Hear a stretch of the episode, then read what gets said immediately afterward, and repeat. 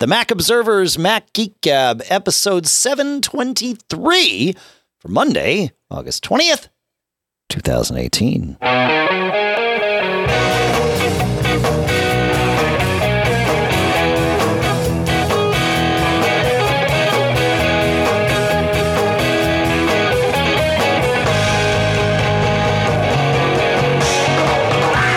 Greetings, folks, and welcome to the Mac Observers Mac Geek Gab, the show that takes your questions, tips, cool stuff found, mixes them all together into a potpourri of learning and entertainment for your listening pleasure, where the goal is that each and every one of us learns at least five new things every week we get together. And we do get to, easy for me to say, we do get together every week.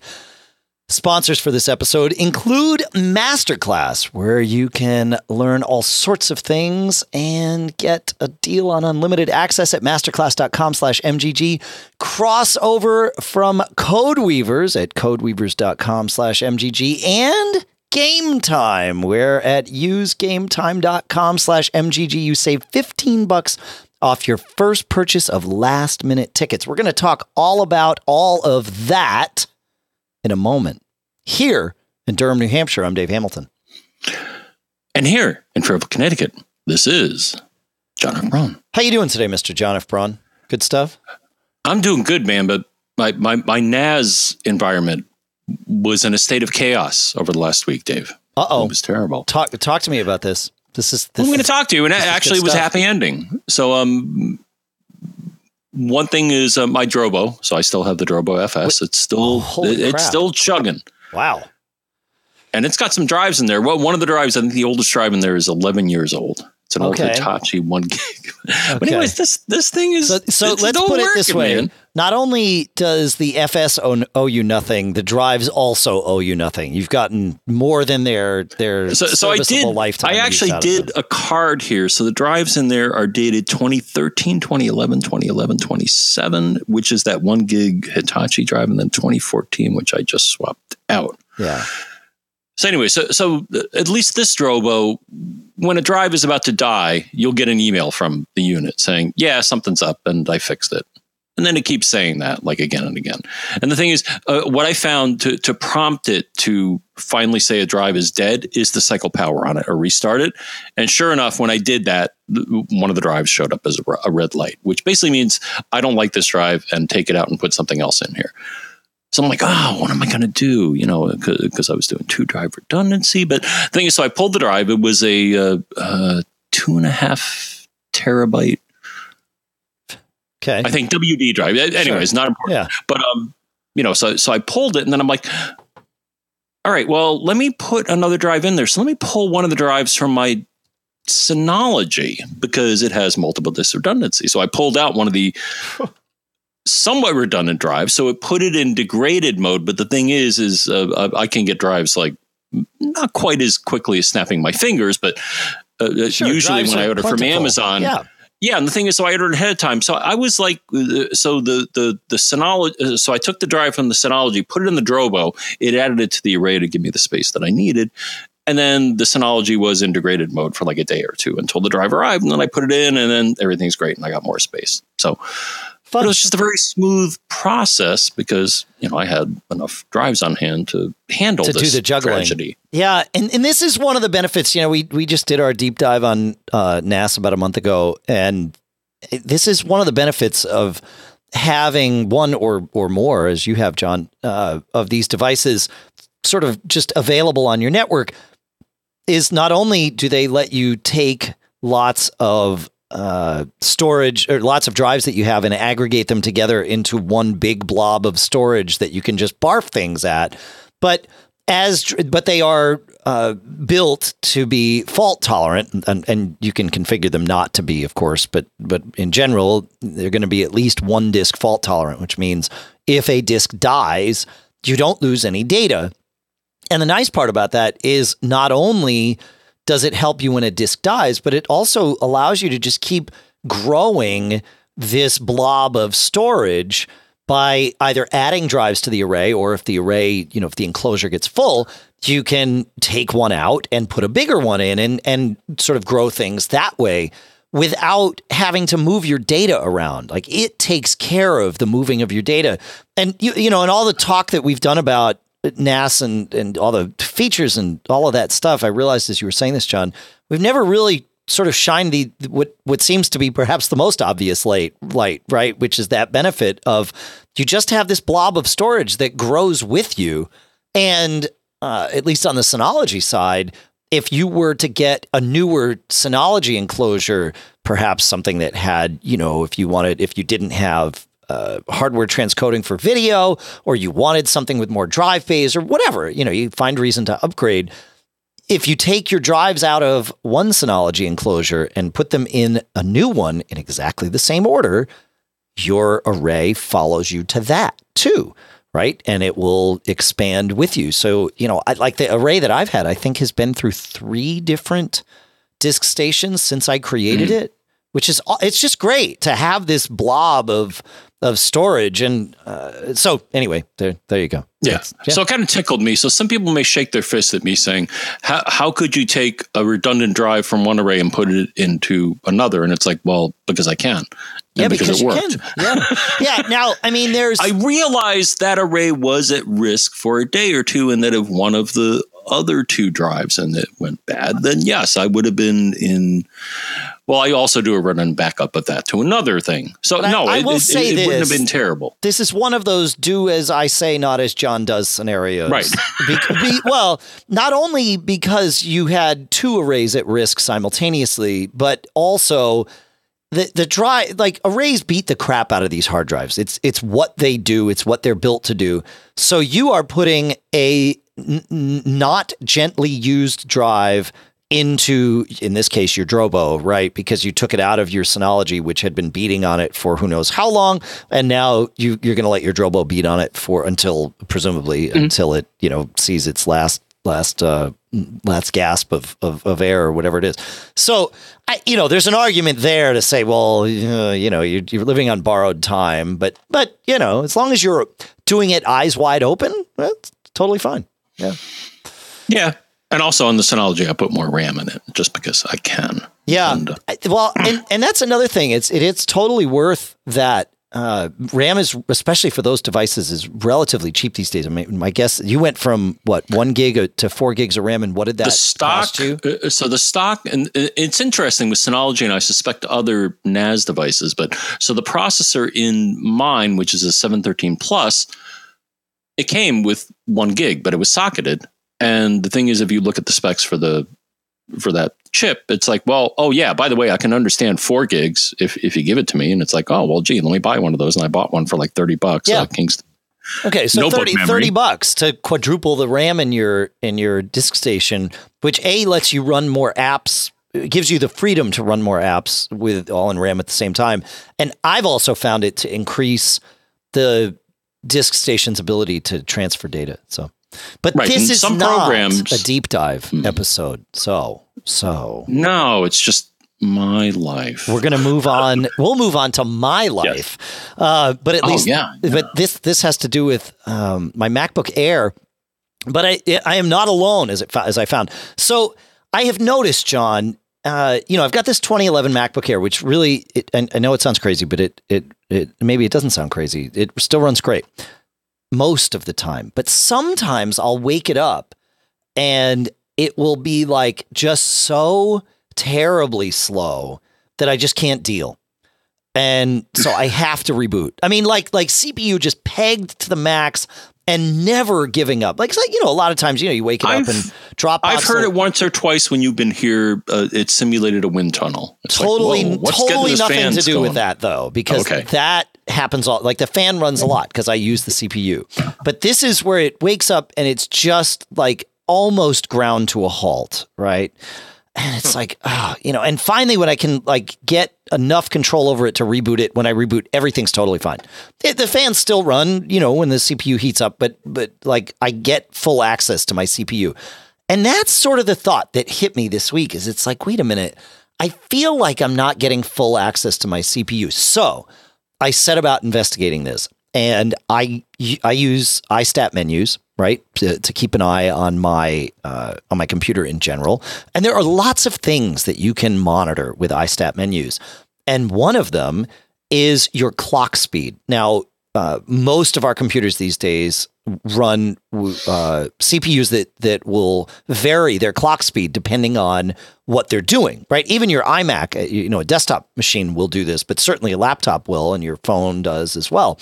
And it does this so that it uses less power when it doesn't need to use more. So my um, I think I think officially the CPU in that that MacBook Air is 1.7 gigahertz, but it, it can burst up to like 2.6 or maybe even a little more than that or something. Uh, and so I thought, well, let's let's monitor this. Let's see what's going on. And I figured it out. Um, there are times when that machine would be stuck at 800 megahertz and would never go above it. And I realized, I think I realized what's causing it. Yeah. The processor speed would show, iStat menus would report, yep. Uh, just to be clear, it would say 800 megahertz. Yes. Not yes. gigahertz, which 800 megahertz. Most of us, most of us are used to seeing at least something in the gigahertz range. Sure. So that's very unusual. This is point, point eight gigahertz. And iStat menus takes advantage of something called Intel Power Gadget to to get this information. oh. So I'll put a link to Intel Power Gadget because you can run that separately and see this too, right? iStat menus just will grab it if you have um, that IPG installed and and and surface it, right? So okay. So I, I did some testing and I realized that when my machine gets below 5% battery, it automatically throttles itself down to 800 megahertz to eke out any lasting, you know, CPU or any lasting power without overdrawing from the battery, right? And but if if it's below if that happens and I grab the power cord and I plug it in, then it's free and it goes right back up and it'll you know be varying between whatever you know 1.5 and and 2 point whatever depending on what it's doing. But i think what would sometimes happen is if uh, I, I sometimes would put my computer to sleep at 5% put it in its you know i have a little case or whatever in the living room and put it on charge. And for whatever reason it would never, even though it would charge itself to 100%, I could wake it up and it would still be stuck at this 800 megahertz until I rebooted. So now I just need to make sure if it does throttle down to 800, I put it on power first and then close, you know, put it to sleep, close it or whatever. And, and, and then it, and then it, and then it's been fine. But this has been driving me crazy for years, to be perfectly honest. And uh, I'm, I'm stoked that I just now figured it out. So yeah. Yeah. So it's a bug in the uh, firmware, I guess. Yeah, maybe or power management, or uh, yeah, yeah, exactly. Maybe something along those lines. But but the thing is, your MacBook Pro will likely do the same thing. I I did some once I realized 800 was the number. It was like okay, now I have something I can Google, right? And the next so, time I'm low on battery, I'll I'll see what the uh, what reports at us. But yeah, I mean, it kind of makes sense, you know, with totally. the controversy over them doing the same thing with the iPhone, and then everybody started shaking their fist at them, saying, "Well, how dare you, right? You know, uh, degrade the performance of my you know my shiny toy because the battery's low." And it's like, well, dude, I mean. Uh, otherwise, it want it to run. work. Do yeah. you want it to work or not? I right. mean, you know, you tell me. Right. So, right. No, exactly. Yeah. So it was just interesting to to figure this out. Nice it, work. Yeah, yeah, yeah. And it and hopefully it helps one of you. So there, there you go. That's my that's my thoughts on this. I want to talk about our first sponsor, John, which is crossover from Code Weavers. Now, if you go to codeweavers.com slash MGG, you can right now download a free trial that's going to work unencumbered for 14 days of this awesome app that lets you run Windows apps on your Mac without having to run Windows. Because let's face it, it, it kind of sucks to have to run Windows and manage all that stuff and everything. And, you know, this is better. If you've got a Windows app you need to run, chances are this new version of Crossover is going to run it. If you've tried it in the past, try it again. You can do it for free. This free trial is available to everyone. Previous customers, new customers, doesn't matter. Go check it out. And then when you're ready to buy, same place, codeweavers.com slash MGG and you save 35% off with coupon code MGG. 35% off for your first year subscription. So you got to check this out. I've been using it's it's killer. It's killer. So go check it out. codeweavers.com slash MGG Our thanks to Codeweavers. A, for sponsoring the episode, but and B, for making crossover, especially crossover Max 17, which is awesome. Thanks. All right. Moving on, John. Let's go to Ian because he's got some battery and heat management tips for us too. So, uh, Ian says he has three tips. Uh, he says John mentioned uh, that his phone overheated in a car mount. He said I had the same problem, but then I changed to a magnetic mount which fits into the air vent, and this is not only much easier to use, but the phone is cooled by the air conditioning when it blows out of the vent. I've actually I've done this before with with those air vent mounts, and they it does it works. Um, and, I don't know that you need a magnetic mount. His just happens to be magnetic, but um, but you know, any even the pressure mounts or whatever, just one that kind of sits in the air vents. And I've used these air, met, air vent mounts with you know plus size iPhones and have not had any negative consequences of like you know bending air vents or anything like that. So. I don't like them because the thing I like about the the window mount is like the screen is at the same place that I'm looking while I'm driving, whereas my air vent isn't. So it could be. You know I, get, I get that. I do, but also the screen is now blocking your view uh, through the windshield. So, like, uh, you know, could be argued either way, right? Hmm. Yeah, I'm. I'm still uncomfortable looking not in front of me. yeah, so close most, though. Most cars, I get it. Peripheral vision, you can get it. It's just yeah, most cars their GPS is not on a heads up display. It's it's on a, yeah. a no, thing that's it's usually dash. below the yeah. air vent. Yeah, exactly. Yeah. yeah. the in-car ones that you've had. No, I've seen that and yeah. yeah, yeah, I get it. But um all right, number two, he says, At home, I have a charging dock for my phone on the nightstand, but when I'm away, either in a hotel or someone's home, I had to search around the bed for a power outlet at least once. Uh, oh, and at least once, I forgot to retrieve the charger before leaving the hotel and you folks, we've talked about this. I, I actually had the, the same solution as Ian about two years ago, but it's been a while since we've talked about it. So Ian says, now I always use a power bank to charge the phone overnight by the bed, and then I recharge the power bank in a more accessible outlet during the day while I'm out. So he travels with an extra power bank and, uh, you know, just a battery, one of those battery power banks, the external ones, uses that by the bed, Get one with two ports on it so that you can charge your watch and your phone simultaneously next to the bed. You don't have to worry about like draping cables over the crazy uh, thing. And if you're going away for a night, like I don't even bother to bring my normal like you know I have one of those Anker you know 10 outlet whatever 10 USB outlet things to charge. I don't even bring that with me if I'm going away overnight. I just bring a 20,000 milliamp hour battery pack with me and I just use that to charge my devices and I'm I'm good. It's, it makes life way easier. So that's a good tip. A- any thoughts on that before the uh, before I share his third? Another tip is go through your freaking batteries. I just did this, Dave. So you know we're media, so we get like all sorts of handouts. And the thing sure. is, I, I, have a little pile. You may have seen it last time you were here of uh, relatively portable battery devices to charge my iOS stuff. And I went through all of them like a week ago, and like three of them were duds. Sure. You know, I charged them. I, you know, they were dead, so a lot of them were dead, and I'm like, okay, let me fully charge them. Charge them. The, the light, you know, was green or you know not bad, and then you know I went back to it, and it's like, oh yeah, it's red again. I'm like, all right, yeah, you're junk. so here's here's the thing about batteries, right? If you let uh, a lithium ion battery essentially die or go all the way down to zero, and you don't, which I think all of these are some form of lithium ion. Sure. Right. right current yeah, technology. Right. And you don't uh, charge it up right away. Um, it it will and when i say right away i mean within a few days maybe a week right but if you leave it for much longer than that uh, chances are that's the end of that battery right so they this is why they recommend on the on the quote unquote on the bench if you're just going to leave a battery for a long period of time. Having it at 100 will also it won't kill it but it will tend to reduce its maximum capacity whereas leaving it at about 60% is what they recommend for a battery that's going to go into cold storage. Um, like and that's where they charge them if they're going to you know like when a company ships right. you know a thousand batteries to amazon or whatever to to sit in the warehouse until you buy them that's 60% yeah. is the magic number. And so. I think I learned that if you leave it at zero, um, it'll probably never see the light of day again. That's the end of it. It's That's dead. right. Yep. That's exactly right. deep, I think they call it deep discharge or something like that. But anyways, yeah, the battery has died. It, It- it- yeah. it cannot be recovered. So, uh, but no, so I cleaned it out, and you know, our town, you know, like many, you know, does uh, battery recycling. So uh, that that's where they're growing.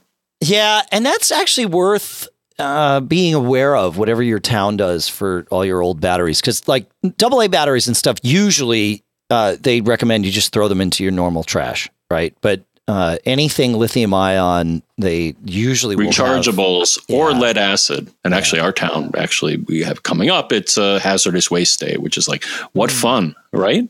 Yeah, no, it's great. It's great. All right, number three. Number three from Ian, he says, uh, if I know that I'll be using the phone a lot, for example, using maps while hiking or walking around town, setting low power mode really makes a difference for me to battery life. He says, I also added this switch to control center so it's easier to find. Definitely add battery, uh, low battery, uh, what, low power mode to control center uh, to make life easier. That uh, and you can do that in settings. I believe it's just settings control center. Yeah, and you can just customize I- controls and add it there. Yeah, I actually have that in my shortcut screen because Yeah. it, it, it, it's We something it you don't think center. about. And the thing is, do you ever mi- the, the, have you ever been sorry that you're in low power mode? And I don't think I ever have been. It's like, well, nothing didn't happen that I wanted to happen. Right? Yeah, the thing I notice is that uh, it does not check mail automatically in the background, right? Right, It, right. it so there are times when I, I mean, I'm, sorry is sort of you asked, have I ever felt sorry? No, but but I have noticed like I launch mail and it's like, oh right, and I do sort of rely on. I have mail check. Uh, I think it's I don't know once every thirty minutes or something on my phone. Maybe it's once an hour. But I, I if, especially if I'm out and about during the day and not necessarily checking mail, I do have my mail set to notify me for VIPs. Right, so uh, I kind of rely on that, especially again if it's a day where I'm not, you know. Uh, thinking about checking email just to to see oh d- is there anyone that's emailed me that's important that I might want to look at. And so low power mode keeps me from seeing that. So there you go. Hmm. Yeah. Uh, but I don't know that I've ever been sorry about it. So that's, that's fair. Uh, let's see. Oh, y- you know, we've been talking a lot about uh, mail certificates here, and we had a exchange with listener brother Jay about them. And no, and a tip. The sort of- changing of the certificates just occurred for both you and I and many people if you listened to our episode a number of years ago because we did it in August and certificates expire, which is annoying. Well, unless you throw somebody money, but still. yeah. And, and and so we changed our certs, and and it reminded me of this tip that that I um, I think I've shared before, but we use SMIME certificates, and we'll put a link in the show notes to an article about how to create your own SMIME certificate and install it in both Mac OS Mail and iOS Mail. No, Jeff Butts did a bang up job putting all that together for us uh, not that long ago. Um, but there is a tip that I will add by default, when you create these things, they are put into your normal main system keychain. It's either login or you know it's under your username or whatever it might be, depending on how how long it's been since you've nuked and paved your Mac, right? But you have the one main keychain, and that's where these things go, and it goes into certificates. Well, I a long time ago decided I wanted to be a little more aware of my mail certificates and and you know your login keychain certificates it just gets crazy right there's just tons and tons of them so I created a new keychain you just go into keychain access on your Mac go to file new keychain and I created one called mail certificates and then I dragged all of my mail certificates from my login keychain to this mail keychain and it's great because I can see them all. I can see when they're going to expire. It it cleans up the view because the only thing I have in there are mail certificates. Nothing else gets put in there. It's only the stuff that I put in there. And the other thing that I can do, John, is I can set how frequently I want that keychain to lock. For me, on my machines, I don't have my login keychain lock unless I log out, right? Or maybe if I put it to sleep, but then it unlocks when I unlock my Mac. I like to have my login keychain just unlocked, which I think is default behavior for for most of us. But for mail, I, I don't know. I kind of like the idea that if a message is signed by me, then it's signed by me. And also, if somebody happens to sit at my computer, they couldn't see any messages that were encrypted and sent to me.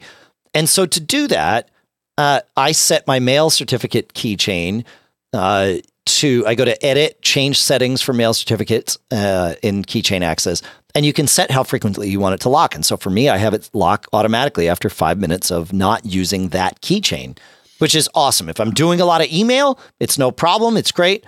But if I stop doing email for more than five minutes, boom, uh, the keychain locks and everything's good. So there's your. Yep.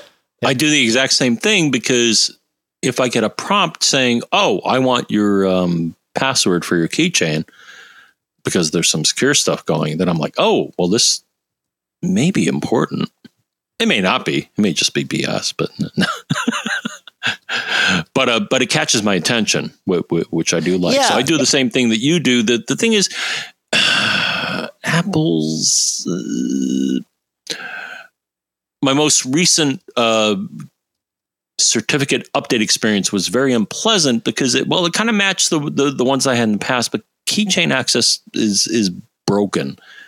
I think in the, the, you know you get your cert, you generate the private key, the public key, and it, even if you separate it out, it's it's not quite smart enough to put it together in a fashion that is useful, right? Yeah. Well, what I do is when uh, so the the process uh, we can go through this. It's fine. the The process is you visit a website, and again, Jeff's article will take you through this. You visit a website, uh, you request the certificate, then you wait to get an email from them, and you click a link in the email to download the certificate. But really, when you request it, the first half of the certificate is saved in your keychain, right? Because there's two parts of the key. There's the private part and the public part, and the private part never leaves your computer. So your computer generates this private key and saves it locally in your keychain, in your main keychain, not your mail keychain. And then when you go through the process and download the key, it's really downloading just the public part of the key. I always add that to the login keychain. And that way it marries the two together. And from there, I can then drag that key from certificates into uh, my mail certificates keychain, and it's way easier to see because it's it's hard to tell just the way keychain access displays things. It's hard to tell which private key goes with which email address, but it but it knows, and so when you pull in the public key, it marries them together, and then you can drag them around, and it's totally fine. So there you go. Okay. The reason I mention it is because you may run into a situation where, so you renew your certificates and everything's great, and then all of a sudden you're like, well, I want to export it Right. Uh, typically in a PKCS 12 file or P12 file, which keychain access will do, but it won't if it can't find the private key. So sometimes you have to manually. Right. Right. Kind of give it a little hint there, which is the only, my only uh, fish shake at uh, keychain. yeah. Yeah. Exactly. Utility is it's not smart enough to, it's like, well, I know where you came from and I know that you, you, you guys are kind of related to each other. So let me group you, but it doesn't. So Right. Well, it, it does if you if you leave them alone it, at first. It, yeah, exactly. Yeah, if you don't try to be smarter than if you don't keep. try to out outsmart yourself. uh oh, I'm hearing. uh Whoa. Mm-hmm. We'll be right back. Oh. All right, we're back. Sorry, it was. Uh, it, I don't think it made it to the recording that way. I think it was just to my ears. So no one has any idea what I'm talking about. Great. It was funky. Yes, that's right. Uh, I do have a cool stuff found to add, John. It is back to school time, or in the case with my daughter, it is off to school for the first time time. Uh, this week, she is heading off to her freshman year, which is creating all sorts of excitement and, and emotion. What, like college? Yeah, like man. Yeah. Freshman. Oh, yeah, I know. It's crazy. Yeah. We're going to miss her. Um, but the. She's not gone. What's that? Uh, She's not gone. She'll be back. She'll be back. Um, but I'm going to miss her. It's like it, you know, we're used to having, we're used to being uh, essentially, you know, we other than mm, special occasions or whatever or trips, we see each other every day. You know, and now that's just like the norm changes. It's normal for the norm to change, but it doesn't. Like we said earlier, you know, change is it's it's it's constant, but it is not fun for us humans. So there you go.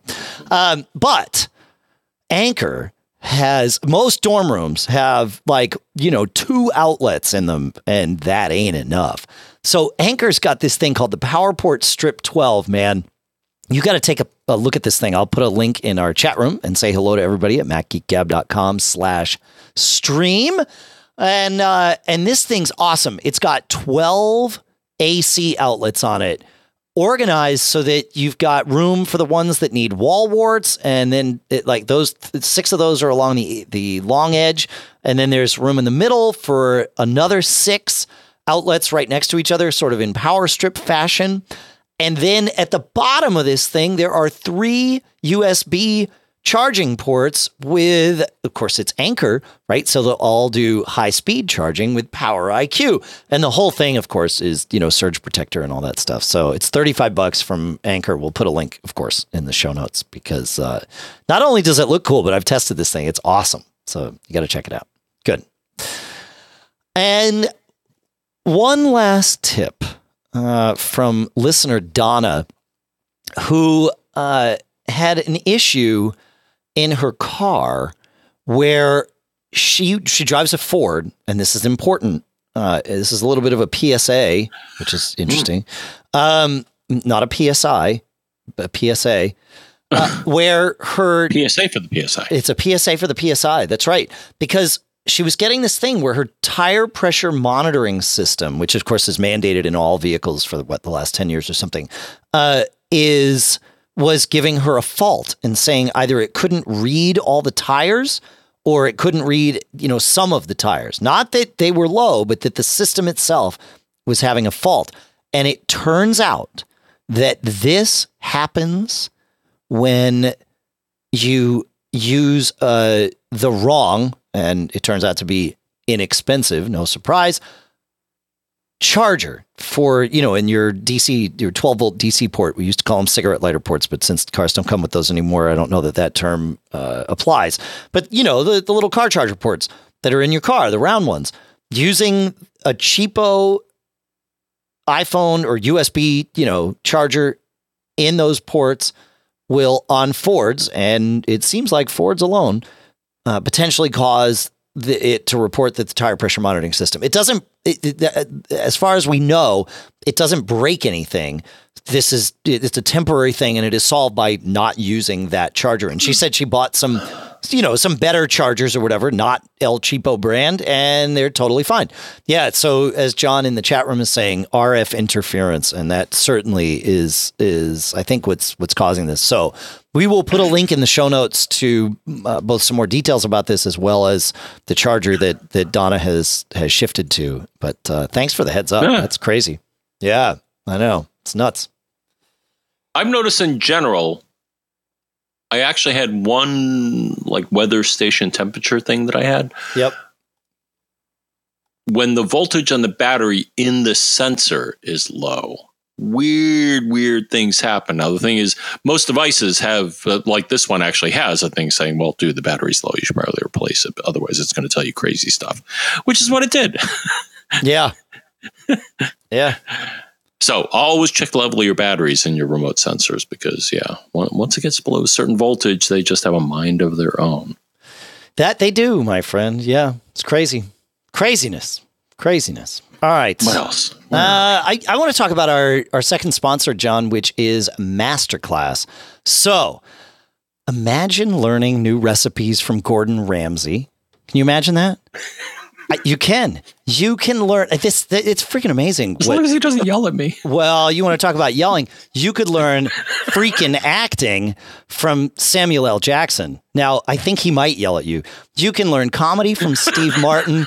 You can learn chess from Gary Kasparov. Right? You can learn jazz from Herbie Hancock. This is pretty amazing stuff. Singing from Christina Aguilera. Pick your hobby. They have found the name brand experts. And not only have they found them, they have created these courses, right? And they're all available at Masterclass. And and the the trick is you go to masterclass.com slash MGG and you'll get unlimited access to over 35 world class masters, all for one surprisingly low annual price. So That's masterclass.com slash MGG for unlimited access to Masterclass. Classes are shot with cinematic production quality, as you would expect. You know, if Hans Zimmer is going to teach you about this stuff, they're going to do it right. And yes, Hans is one of the ones that's in there. It's crazy. Ron Howard on directing. New classes are being added all the time. And the lessons, of course, are all on demand, loaded with exclusive content that you'll only find on Masterclass. So whether you're pursuing your passion or developing your career, you'll find a masterclass that's for you. So check it out. Learn from the best in the world at masterclass.com slash MGG. And I know you like to learn because that's what we do here. We learn how many? At least five new things every episode. Here's one of them for you. Our thanks to Masterclass for sponsoring this episode. All right, John. Uh, let's see. We are moving on. Oh, Paul has a great question. Let's go to Paul here. Good stuff. Paul writes. Uh, he says, I've been traveling internationally and decided I would use Wi Fi as my primary contact method with Wi Fi calling, and it works great. My issue came when I found an open Wi Fi. Some are just open, uh, I then engaged a VPN, he says. Some, you know, the restaurant or whatever gave us the password, and that worked great. But how about those login screens on the open Wi Fi's that where I have to go and accept their terms? He says, My wife's iPhone had little issue. Mine kept running into not loading the login screen, even if I went to neverssl.com or 1.1.1 or something to spur the page to launch. He said I went into the Wi Fi to forget it and I noticed that the auto login button showed up on this particular network, but not others. So I turned it off and instantly the login screen popped right up. I guess I'm asking, has anyone else done this uh, to make sure they can get in, or uh, am I just part part of the people just going in uh, to check to see this? He says I probably should reset network settings, but I'm a bit caution, cautious to do it while traveling internationally. So yeah, I've run into this before too um, where the phone thinks it knows how to log into this, you know, bonus page that comes up, right? The the gateway page, if you will, and and sometimes the phone can can learn how to do that properly and then do it. But if you're having trouble turning off that auto login thing in there, and it's just in the settings, you go into Wi Fi, pick the network, hit the little I, and you'll see not every network has it. Um, there'll be auto join now as of, well, a year ago with iOS 11 and then auto login. And you can turn either or both of those off. They're separate toggles. So turning auto login off can can help fix this for the sure. The thing that I've noticed, so there are stores where I expect. So we have Stop and Shop and Whole Foods here, sure. and they have free Wi-Fi. And the thing is, I expect it to work, but it doesn't. Here's how I make it work: in that I go to the settings Wi-Fi, I see the access point, and if you click on the little eye, the little info window, yeah. more often than not, I found in my case, Dave. So, so I think what you're saying, what you're driving at, is that sometimes the auto login thing is broken and that it doesn't work right.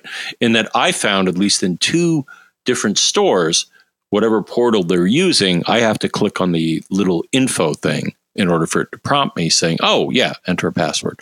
Huh. or do something so then I can log in. So so I think it's a a dance between these portals and Apple's yeah. implementation of auto login because I found that sometimes I have to second guess them. So. And Paul Paul's right. Um, in in his note, he mentioned never SSL. That can be another thing. In fact, I find that more often than not, uh, the solution on my Mac when I'm at a hotel or a coffee shop or whatever, and I can't get that bonus page to come up um, going to right. neverssl.com mm-hmm. almost always fixes that for me. And, and, and because what happens is the phone tries to go when you join a Wi-Fi network, it actually tries to go to one of Apple's pages, right?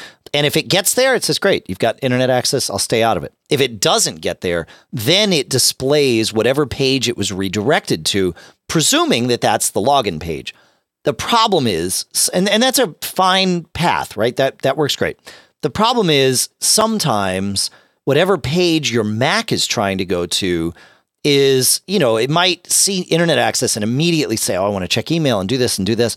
And all these things are secure connections, right? And so it's trying to redirect these and it doesn't work because the security ter- certificate doesn't match and, you, you know, it, it just shuts it all down. Never SSL is a website that, as you might guess, never uses SSL. So there's no security on it. You go there, and then that will redirect successfully to whatever the login page is. So there you go. That's the that's the key. And you know, one other thing he mentioned resetting network settings. Um, I, I wouldn't be so hesitant to uh, to do that. In fact, I uh, with the you know we have four of us in the house, and so there's four active iPhones. In the last two weeks, three of the four of us, me included, have had some problems where resetting network settings fixed it. My wife and daughter yesterday both had a problem where they couldn't really they could they were on LTE but couldn't do anything and my daughter was like, "Oh yeah, I can't check email when I'm on LTE, only on Wi-Fi." Like, "What?" Mm-hmm. yeah, like and she's like, "No, remember we saw this before." And and and I and we did. And resetting network settings. So you go into settings, uh, general on your phone, and then all the way at the bottom is reset. And reset network settings is one of those options. Do that. Uh, it, I think, it blows away your uh, VPNs, and it also, at least until you charge and then it gets to sync with iCloud Keychain, it will blow away all your Wi-Fi passwords too. So you may have to rejoin at least one Wi-Fi network, and then if you use iCloud Keychain, they, the rest usually auto-populate. But um, it may or may not blow away your VPNs, but but VPNs and Wi-Fi passwords are the things that might be impacted by this. But that reset can be a huge, huge help. So don't be afraid to do that. I've done it while traveling.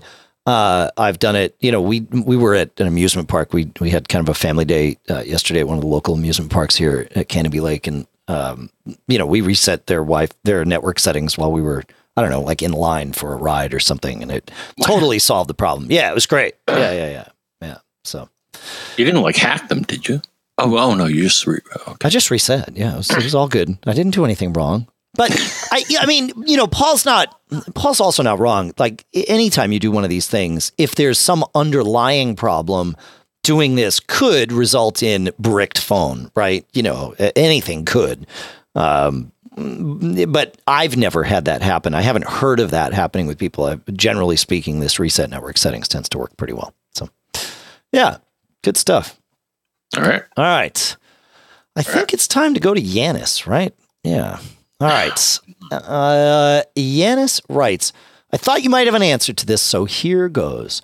With the iPad Lightning to SD card camera reader combined with a Lightning to USB C adapter, work in a 2015 MacBook that only has a USB C port.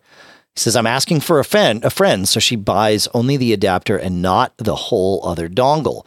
So, looking to read an SD card on a 2015 MacBook and getting yeah. SD to USB C, and if you already have one or even both of these things, would plugging them in work together? I did some research on this. And on the surface, I don't see any reason why that wouldn't work. The Lightning's USB C adapter says that it works for syncing. So that means data will pass across it, right? So it should work. I haven't tested it because I don't have uh, these three things to combine, but, uh, you know, I like stuff like that. That's fun. I think it'll work. What do you think, John? My assumption was just that, yeah, know, it has you you buy a simple adapter. Yeah, you don't have to jump through too many hoops. No, not too many. uh, if you want to send in your question to us, feedback at macgeekgab.com is how you get to us. No, no, no. No. Did I get it wrong? Well, you almost got it right, except it's feedback at macgeekgab macgeekgab.com. I see what you're saying there, man, but I'm pretty yeah. sure it's feedback at macgeekgab.com. no. Yes. Yeah. Sorry. Yeah. Okay. you know. Uh, you know, I, I want to talk about our, our third sponsor today, which is Game Time. So, you folks know I love going to concerts and stuff like that, right? And I have always prided myself on being on the cutting edge of the right way to buy tickets because it's important to know how to get tickets, you know, for the events that you want to see. That I've realized lately, you know, a lot of people have figured out how to like use, you know, a Ticketmaster and all this other stuff. And, uh, you know, and so a lot of times, though, the right tickets are available at the last minute because think about it, right? Expiring inventory. If the event is tonight, man, if somebody's got a ticket that they have for sale, I'm guessing that they are incentivized to sell. And game time at usegametime.com slash MGG is the top destination for last minute tickets for, to live events. And if you go to there and then use code MGG, you get 15 bucks off your first purchase, right? And it, unlike Ticketmaster and StubHub, you know, which are sort of overwhelming with all these choices, the Game Time app only shows you the best values and makes buying tickets really, really fast. Um, and it shows you a, a like a photo of the view from your seat right? They've got these high res photos in there so you can see what it's going to look like and you know where the stage is going to be or you know if you're going to a sporting event like you know where how you are in relation to the field and all that stuff. And game time's got you covered. They'll guarantee you receive your tickets in time for the event and that they'll be valid for for entry. And i was we went to see brad paisley um, right after game time had signed on board. And so we already had our tickets because I didn't know about game time at the time. And I went uh, while we were in the parking lot. You know, we got there early. We ate our sandwiches or whatever. And before we went in, I pulled up the game time app, and this is just a couple hours to showtime, maybe an hour to showtime, whatever. And I could have gotten better seats than I had for less money than I paid right there in the game time app. Obviously, uh, I didn't do that because I didn't want to spend more money. But um, you know, like there it is right there. And so now game time's right there on my phone and I'm going to use it. So you can use it too. Use gametime.com slash MGG for 15 bucks off your first purchase. Use promo code MGG. Again, that's usegametime.com, U S E G A M E T I M E dot com slash MGG, and then use promo code MGG That'll get you off uh, 15 bucks off your first purchase. Our thanks to Game Time for existing and for sponsoring this episode. All right. Ron, shall we go to Ron and talk about heat? It's yeah. getting hot. It's getting hot in here. So hot. All right. Uh, Ron writes. Uh, I just purchased a. He says I have a new uh, 2018 15 inch MacBook Pro. So nice. Uh, he says, I just purchased a dock with two standard USB ports and an SD card reader. It has, uh, he has the Satechi dock and he says it had good reviews and works well, but it gets very warm. Do you believe this is normal behavior? He says it makes me uncomfortable leaving it plugged in. He says, I also purchased a Condex Type C power adapter. Uh, he says it takes an old power brick with the Type 2 MagSafe adapter and adapts it to Type C. That's handy. So that's cool stuff found right there. He says it seems rated properly, but it also gets warm, both the brick and the adapter. He says, I use it for travel, but I'm nervous about leaving it plugged in. Any experience with these types of things? Uh, so, yeah. Um, and he's got another question that we might get to too. You know, as far as the heat on these, I, I mean, I think it makes sense at some level you know, I've got some older uh, Thunderbolt 1 and Thunderbolt 2 portable like breakout boxes, either little docks or a, you know, USB 3 and gig Ethernet thing. And those get warm too. I mean, there's power passing across them. So I I don't mean to invoke a pun, but I wouldn't sweat it. Unless, I mean, depending on how hot it is. I mean, if we're talking about something that you're worried about it like burning your skin or, you know, melting the, the couch or something, well, that doesn't sound normal. But otherwise, I, I don't know. What do you think, John? You're a you're a you know. The thing is, things should be designed according to certain standards. One of them being it shouldn't generate enough heat for it to burn a human, uh, burn human flesh. Right? Sure.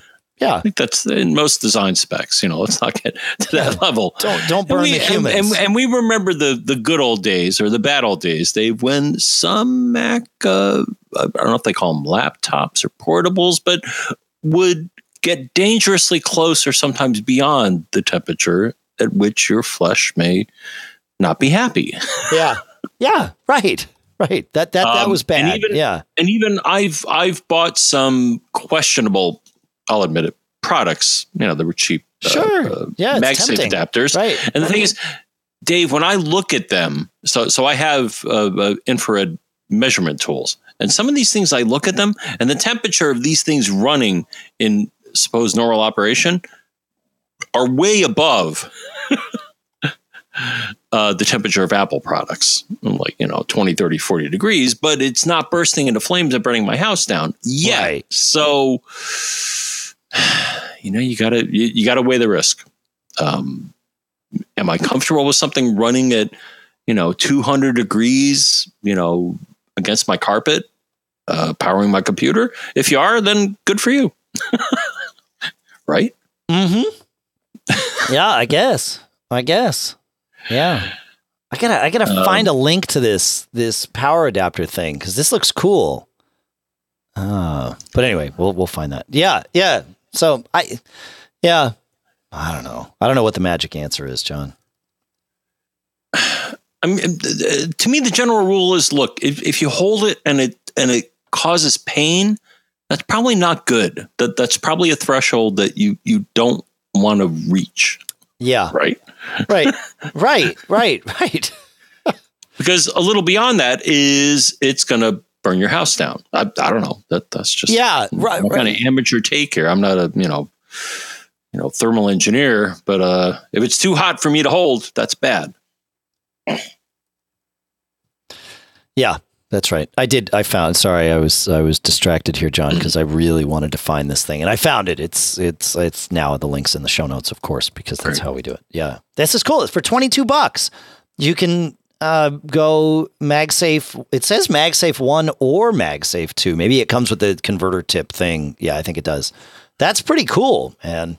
Um, so if you've got, you know, a bunch of old MagSafe chargers that you've sort of littered around your house so that wherever you are, your laptop, like your house, John, you've got them, you know, strategically placed. I don't, I wouldn't say littered in your house, but you know, we all have. Uh, Three, yeah, three right. strategically placed. So now you just cart around this little twenty-two dollar thing. no, no, no, and and that like allows you to adapt to like I I think certainly right now. Well, really a year ago, but um, for twenty-two bucks, this is something worth throwing in your you know bag if you're traveling or whatever, because that way, if you run into Apple folks, you know you might you have greater chance of, of being able to charge. So anyway, cool. Thanks for that, Ron. You know what, Ron? You had another question, so let me uh, let me see if I can pull that up for you uh, while we're at it. Where am I here? It's like it's like I'm lost, John. He says my MacBook Pro is a second machine, so I reinstalled completely from scratch. Uh, the App Store, iCloud, Office 365, Adobe Creative Cloud, and Dropbox made it easy. I reset my preferences and will add others as I need them. Mail has both my Comcast IMAP and .Mac uh, MobileMe accounts. Or I, why did I say MobileMe? Well, because that's newer than .Mac, I guess. But it really, it's iCloud. um, he says, as you can see, the Comcast account has uh, he sent us a screenshot and he says the Comcast account has a tilde next to it in the mailbox list, suggesting that it is offline. But when I check with the connection doctor and preferences, it says all is well. Also, mail is able to be sent and received normally using the account.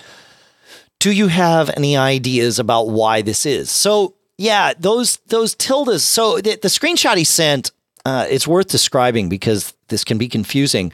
In mail, when you when you have multiple accounts, you'll have the ability to either collapse or expand your mailboxes like inbox, sent, trash, drafts, and you can see the uh, if they're collapsed, you get one inbox, and if you open it up, you see inboxes individually for each one, and and this can be handy if you want to you know have everything uh, displayed as one, or if you like to see them separately, you just twist it open. With his, they were collapsed, so the tilde is just over the in the the the inbox in its entirety. Um, it's in if you have this problem in mail, it's worth expanding that and then you'll see which mailbox or mailboxes are having the problem. Let's assume that that he had done this, and and in fact, it's his Comcast account.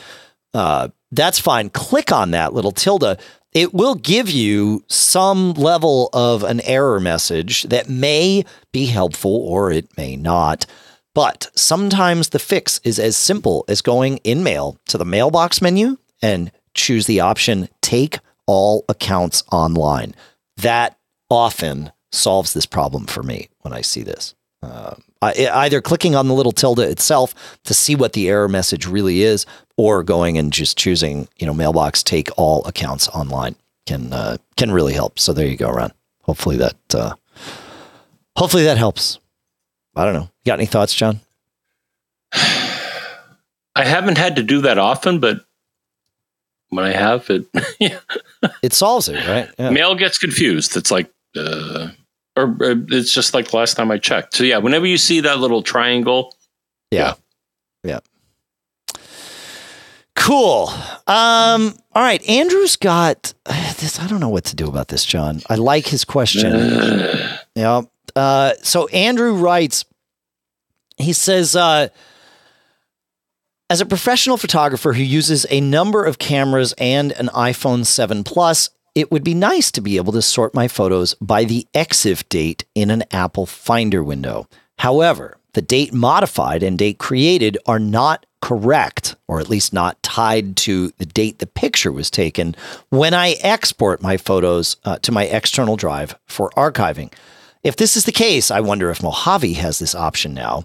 Um, but if not, can I use some alternative finder to achieve this? Um, so yeah, this is this is interesting, right? And he's got a tip that sort of solves this problem too that we'll get to. But um, I I was looking. So really, what he wants to do is sort in the Finder or in some analog to the Finder by date taken, which is there in the EXIF data, right? And you can even see it if you do. So, so you're telling Finder. me the Finder will reveal EXIF data, which is the embedded mm-hmm. geeky stuff that everybody wants, including yeah. time and date. So it's it, there. It doesn't reveal all of it necessarily, but it certainly reveals uh, that part of it. Yeah.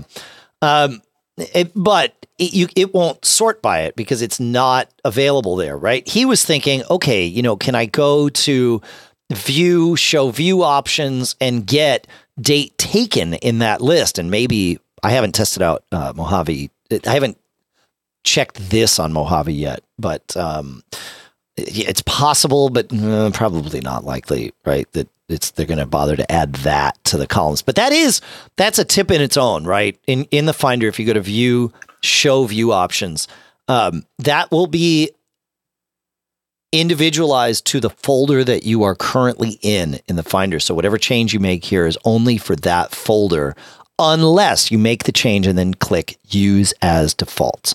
At, at, which point, yeah, then it will use it as the defaults for everything. But you can set these per folder, so you can have some folders calculate all sizes and some not, and you know you can do whatever you want. Unfortunately, date taken is not in that list. I found a uh, a post in the the Pathfinder support uh, group.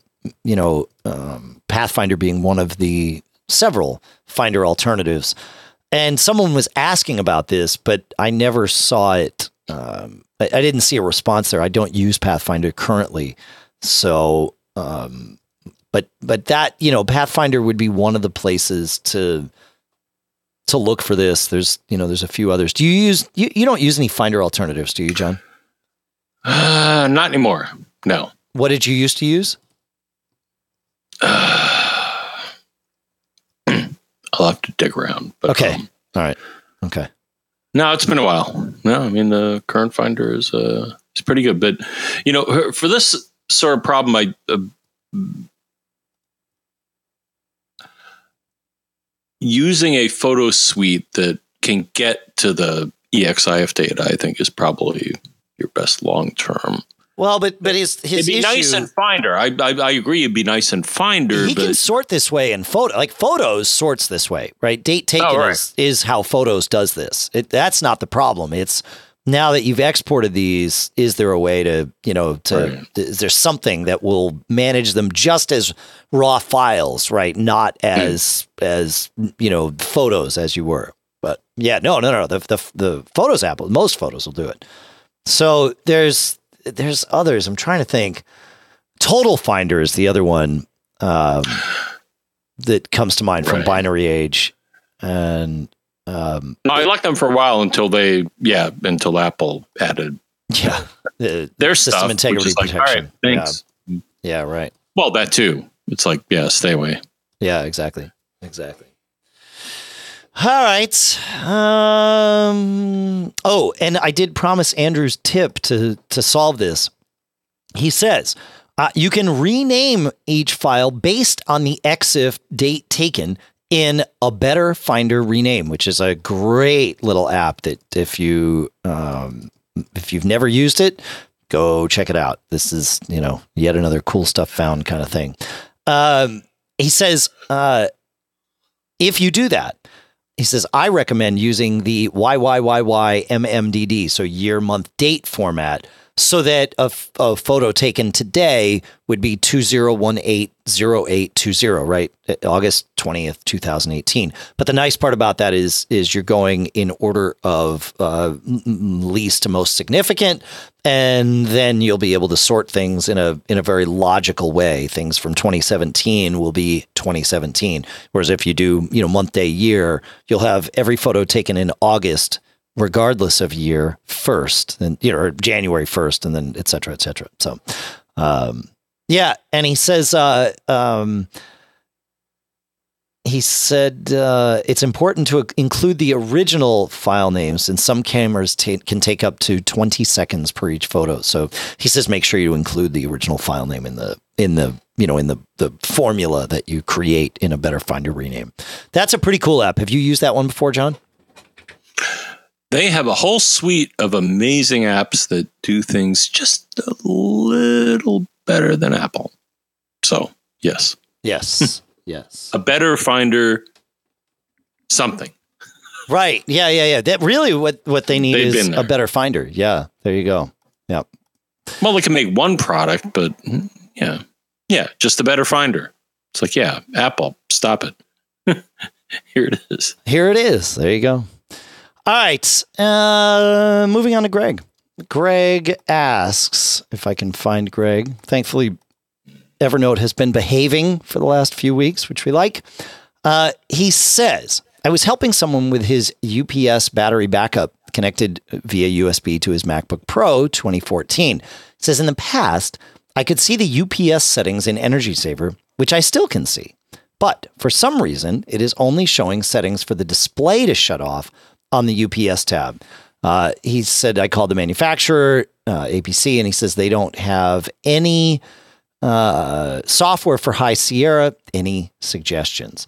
So, yeah, this is interesting. If you go in, if you have a UPS connected to your Mac via USB cable, which I highly recommend if you're going to, well, first of all, I highly recommend using a UPS. Secondly, I highly recommend uh, connecting it via USB to your Mac because what can happen is that way your Mac knows that it is being run from, you know, battery power, and then it will allow you to um, it, set whether you want the computer to sleep or even shut down, depending on uh, where you know how much power the UPS has and all that stuff. Um, but I I have found that different, uh, not just different operating systems or different versions of Mac OS, but different computers have different options here. So on the computer that I'm on right now, I have um, I can set computer sleep and display sleep for separate for UPS, and then I can also set shutdown options. So I can say, you know, shut it down when there's you know five minutes left, or when the battery is below a certain percentage, or you know whatever I want, and it works. Um, but I have also seen like my iMac in the office. I don't think I have an option to set computer sleep even normally. Like forget about the UPS. You're right. The thing is, their article about this lies, Dave. Uh-oh. that for my machine, it says, well, you get this option and you get this option when you're in Energy Saver. And it's like, no, I don't. It, it doesn't show me what they say they show me. So that's all I'm going to say. Well, it and it depends on your computer, right? Because, like I said, the one that the one that I'm on, uh, so I'm on a 2011 iMac here Mhm. in the uh, studio, and I get on both the power tab and the UPS tab. I can set computer sleep at two minutes or hours or never. And the same Mhm. with display sleep. On my iMac in the office, which I've connected to remotely now, the only thing I can set is display sleep. I do not get the option to Yep. set computer sleep. The only I'm with you. the only option I get is prevent the computer from sleeping automatically when the display is off. So I can I can tell it not to sleep, but I can't control when it chooses to sleep. No, and this is um, you know, with things like power nap and, and that sort of thing, it, this kind of makes sense that uh, you know, setting a fixed time for when the computer sleeps, it- like sleep is a it wh- what defines sleep, right? Uh, so I, I think I think that that the fact that that newer Macs have changed the definition of what computer sleep means that it's best not to to worry our pretty little hearts with it. I think John is the uh, Shh, shh. Don't, don't, don't talk about it. right. But what happens if I look at pmset right on on that computer? So Stop. No, no, no. pmset from the terminal. Uh, So Uh-huh. I have my display set to sleep after 15 minutes uh, in Energy Saver.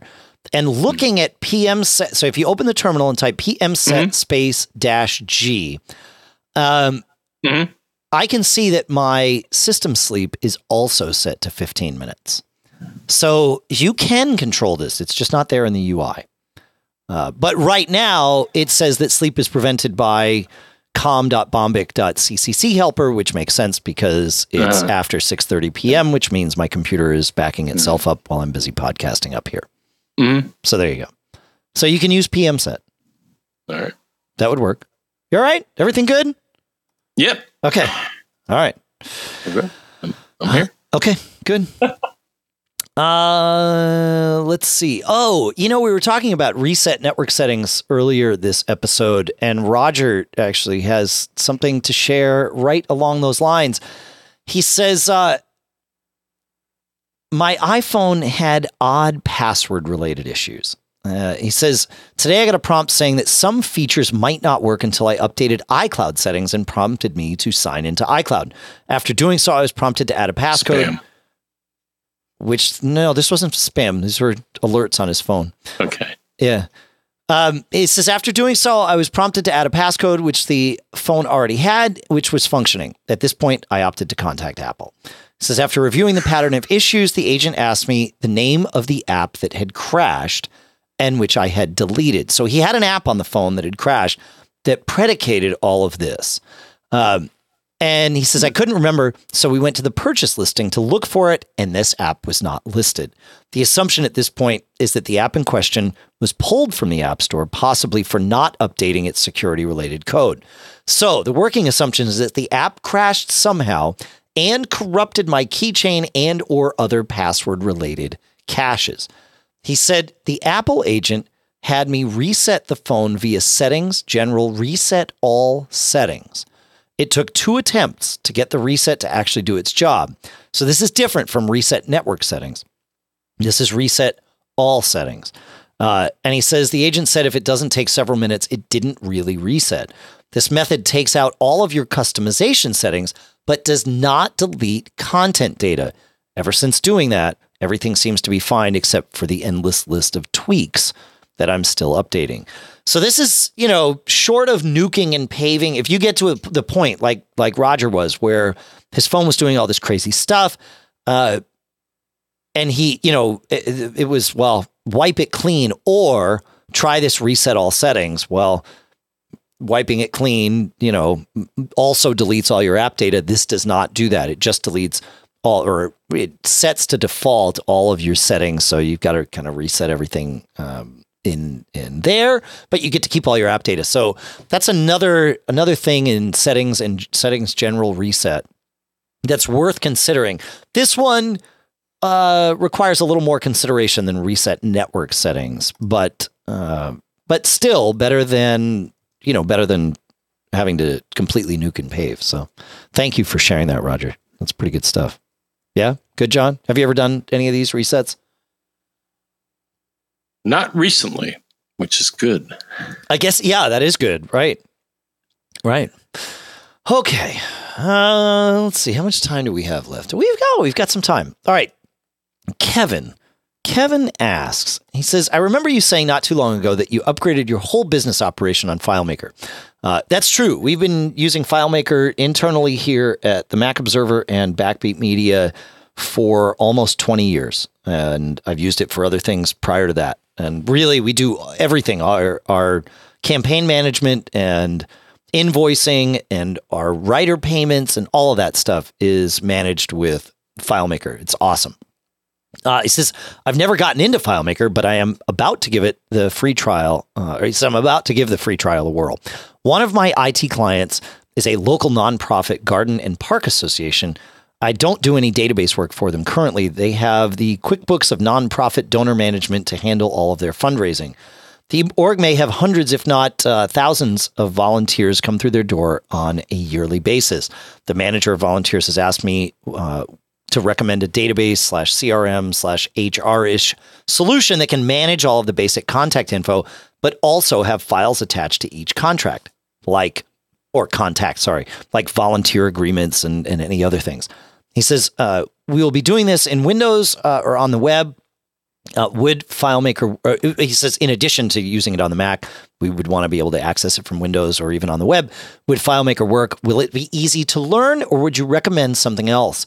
So yeah, I, I really think FileMaker would be perfect for this. You know, they um, it, it, the nice part about FileMaker is you can completely customize things. In fact, you can start totally from scratch and build whatever you want uh, on your own, mostly visually, right? I mean, that's sort of the point of FileMaker is is you you get this really powerful database engine that can do all kinds of stuff and you get to design visually in it. You can also do scripting and and you may want to get to that point depending on, you know, how you want to get data in and out of this, but you don't need to and FileMaker, especially, you know, choosing depending on how you host it, can easily be accessible from the web. In fact, all of our, our writers at TMO now access FileMaker from the web to store all of our, our contacts. And, you know, whenever we have interaction with, you know, PR reps or, or whatever, we do all that and it's all doable on the web. So you don't even have to buy FileMaker client uh, software.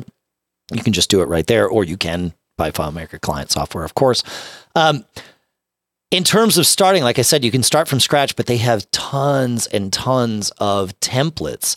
So you could, and what you're describing is a fairly common thing with some tweaks. And that's where FileMaker is truly powerful, right? You would uh, start with, you know, maybe just a normal contacts database and then say, okay, I want to add a field to this that stores uh, attachments, you know, and then you could have, you could either create a field that would store multiple attachments and you could put in whatever you want, or you could have a field for volunteer agreement and a field for, you know, insurance form or, you know, whatever, and just put all that stuff in. And then you could search the database by art. Do we have any people that have checked in in the last, you know, three weeks for whom we do not have a current volunteer agreement and you could pull that report up and do all that kind of stuff. And that's where FileMaker gets really powerful because you're able to do you be you're able to build this database that's custom to what you want and then do your own custom searches on it without ever having to learn you know MySQL or or any other you know database uh, language, which is, I mean, as someone who has learned some of those database languages, it's awesome because it makes it really easy and it's all super visual. So I think so. Have you ever, uh, other than what you you know interact with here at TMO, have you ever messed with FileMaker, John? Um, not really. Though I have done quite a bit of database work, including yep. SQL work, and all I would say is that FileMaker is a, a, fine product that's been out for many years. You, you can do your SQL stuff, I guess, if you want to. Um, if you want to build something from scratch, then maybe look at, uh, but as you mentioned recently, MySQL. So MySQL is an open source database that follows a standard called structured query language, which is what SQL is. And um, you know, if you want to roll up your sleeves and uh, get your hands dirty and put together a database. Otherwise, well, uh, you the know, problem, the like, problem with doing that is you then also need to learn the a way to create the visual, like the the user oh, interface course. for it, right? Because MySQL is just the database engine, so you would also need to right. learn PHP and HTML, right, to tie because PHP becomes your engine. Uh, or, or at least your your, Oh, your business logic. No. MySQL is your database, and then you'd need to learn, you know, HTML to be the front end.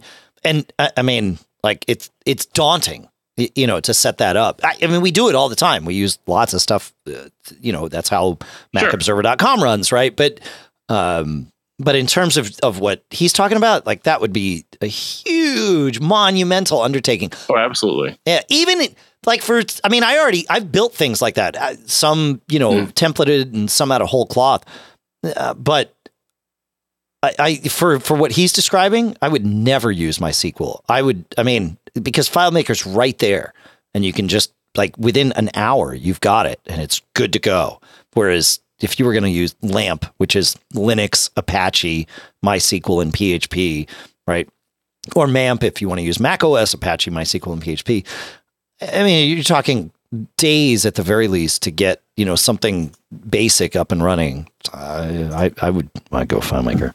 I yeah, it's I mean you know for something like that for a CRM kind of thing, you don't want to build it your own on your own. I don't think so. It can be fun, but it's not necessarily good.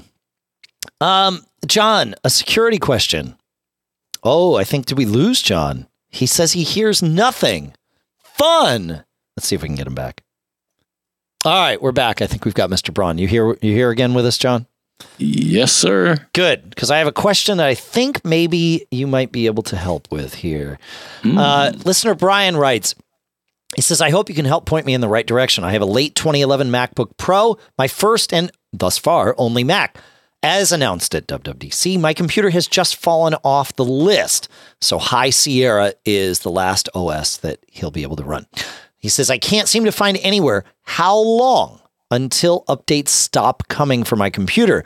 I would like to be prepared for when updates stop. He's talking about security updates. So, my question How long do I have to scrape together enough money to buy a new MacBook before Apple stops updating 10.13? Uh, John, uh, three. three is the magic number? Yes. Three Yes. operating system versions, which these days translate into years. Is that right? I, I, w- I would venture to guess that's a accurate assessment. Okay. So no, three, three, three is the answer. I think. Uh, do you agree? No, I, mean- definitely agree. Yeah, yeah, yeah. Yeah. So Apple, Apple typically, um, yeah, we'll release security updates for three versions of the OS Okay. until they stop releasing them. Right. Then you're not necessarily at risk, though you may be if you're Sure. running a Mac with such an old OS. But because who's going to bother writing an exploit for like a really old version of Mac OS? Well, somebody who who, who knows, right? yeah, sure.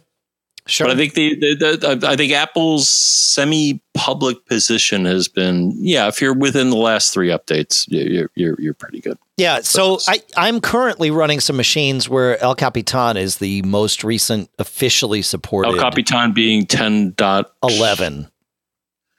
So eleven. um, Yeah. right. So that and that still gets updates, right? There was a security update in July for El Cap, and it runs Safari 11, which is also great. Uh, but that's about to end, I think. I, I think once Mojave comes out, I think El Cap is is you know end of life in terms of that. So that's the point at which it's like, well, it might be time to move on. So, um, if so, I have a few machines I need to replace. But you know, and, and you know, the question is, how much does it matter? It depends on what you're doing with these machines. If you're, you know, browsing the web, especially if you're browsing, you know, questionable sites or whatever, well, maybe you you want to stay, you know, right on board. But if you're just doing, you know, stuff at home, and maybe it doesn't matter. I don't, I don't know. What do you think, John? I think for the most part, as long as you you put your filter on, Your, your Yeah, yeah, human human filter or oh Well, yeah, yeah Well, the, the you know the spam filter, Mm. human spam filter. Mm. No, I didn't win a million bucks. No, I didn't win the lottery. No, I'm not going to get sued by the IRS. All right. right right Once you once you get that under your belt, and you can handle those threats. Cool. Yeah, I agree. Then I, I think you're good, right? Yeah, I think so. I think so. But uh, still, like, you know, uh, I, I mean, my, I will say this, you know, the machines that will only run El Capitan for me are 10 and 11 years old right now. So that's a, I mean, and they still run fine. Like, I think, did I prep this Mac Geek Gab on one of, it's possible. I, uh, maybe, no, I didn't prep, oh, no, I didn't prep this one on one of those. But I think the last episode I did, like they're totally functional machines. That's the beauty of of computers these days is Right. they they you Just know their their serviceable life is is really long. But a 10-year-old machine doesn't really owe me anything. Uh, You know, if it died tomorrow, I mean I'd be uh, I'd be upset because I just Mhm. paid for a semester of college and I really don't want to have to buy another computer, but you know, I can't really be upset that this machine I hope you got the student discount.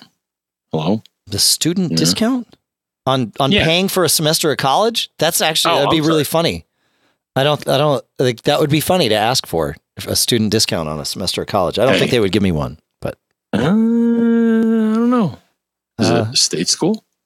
yeah, yeah, we get an in, we get an where do get the in-state discount. Yes, but there's no student discount. That would be. I mean, that's. I like that. That's good. All right, good stuff. There's been talk. There's been talk. There's always talk. There's always talk. It's how it goes. Hey, you want this? Do I want what? Well, you know, education. Yeah. Yeah. I think- College. I think she does. Yeah. I think we've had a lot of talk about that. Yeah. Whether she really wants to, you know, do that. Yeah. That's the answer. Well, the only way to find out is to throw a lot of money at the problem. Uh, wait, what? I, I disagree. I disagree. I think that if you're a premium member, you can throw money at a problem and get an answer faster than you would if I you were like how you not got into my a premium, Premium member. thing. Yeah. right Uh, throwing money in. Right. And you can learn about Mac Geek Gab Premium at macgeekgab.com slash premium, which uh, it, you, you get to use the premium at macgeekgab.com email address. You get the warm, fuzzy feeling that comes along with supporting your two favorite geeks, one of whom is now paying for college. And uh, and you help, you know, keep the lights on and, and all that stuff. And like I said, we, we, we prioritize your questions when they come in uh, over the, the, the general questions. Although the not so secret secret is that we answer everything every week when possible. And, and I really believe that for the last however many years we've been doing the premium thing, every question has been answered, I think, an average of 50 weeks out of every year. So that's pretty darn good. And if that's not worth supporting, I don't know what is, but uh, there you go. Right. Right. Uh, let's see. I want to thank the folks, the good folks at CacheFly, C A C H E F L Y dot com, for providing all the bandwidth to get the show from us to you. I want to direct you to our Mac Geek Gab forums. I swear John Braun's going to join these forums and check them every day. In fact, I, I've been there. guarantee, I guarantee it that he'll be checking them every day this week, and he will have some answers for you. It's at macgeekgab.com slash forums. Oh, it's great. Yeah, you gotta you gotta join. I even Wow. I, I, I appreciate the vigor. it's vigorous, isn't it? Which you, uh, yeah. Yeah, yeah, mm-hmm. yeah. Do, do you agree with the vigor? I don't know. It sounds kind of risky. I don't think it's risky. No, it's good. The forums are nice. It's way less risky than Facebook, man. That's why we created them. It not oh, only is it, yeah. not only is it less risky than Facebook, it's mm, better formatted uh, for what we do here. You can upvote answers, Right. and oh, it's freaking awesome. Custom. It's it's totally custom, except Well, it's not. Right. But- Yeah, I mean we're using wpForo um, as the back end engine, but we've tweaked the Or row. Yeah, W WPFORO is the engine we use, but we tweaked we've tweaked the heck out of it. And just this week we added a ton of new features, including including inline image viewing. So when you add like screenshots and all that, either to your question or to your answers or both, they appear inline for everybody that's viewing the forums to see. It really, I mean, that alone made a huge difference. We made a Can ton I of do a picture changes. of my cat? well, you can. There's two problems with that. Number one, Like you don't Puck. have a cat. Can I do? Uh, Well, but how about Puck? Uh, Puck's a good boy. Yeah, Puck's a good cat. I'll put a picture of Puck in the. Uh, we have one thread where we've been testing the the pictures, so I'll take a picture of Puck and I'll put it in there. Uh, so there's that. And and then the other problem is most of the time a cat picture isn't going to be relevant. But if so many of you want to publish your cat pictures, John can create a sub forum just for cat pictures. How's that sound? Or maybe just a sub thread might be the, the right place. But we could do that because it's ours. And then they stay compartmentalized there, which is another benefit over Facebook's Wild West disaster. Yeah. yeah. Yeah. Yeah, it's cool. All right. I want to uh, thank all of our sponsors, of course. We have Masterclass at masterclass.com slash MGG. Use gametime.com slash MGG. Of course, codeweavers.com slash MGG. Smilesoftware.com slash podcast. That's the one that's different. Other World Computing at macsales.com. And check them out, man. Ring.com slash MGG. It's good stuff. Really good stuff. And don't forget about the folks at Barebones at barebones.com.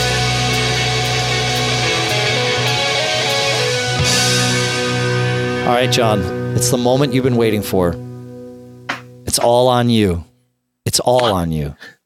What what do you have? What do you have to say? I've got something special for this that I, I don't know what people are going to think. I got, I, I got nothing. You got oh, nothing? Oh, no, I, I got something. I got everything. I'm going to tell you what it is. It's three words, and the three words are don't get caught. Apple II forever. Make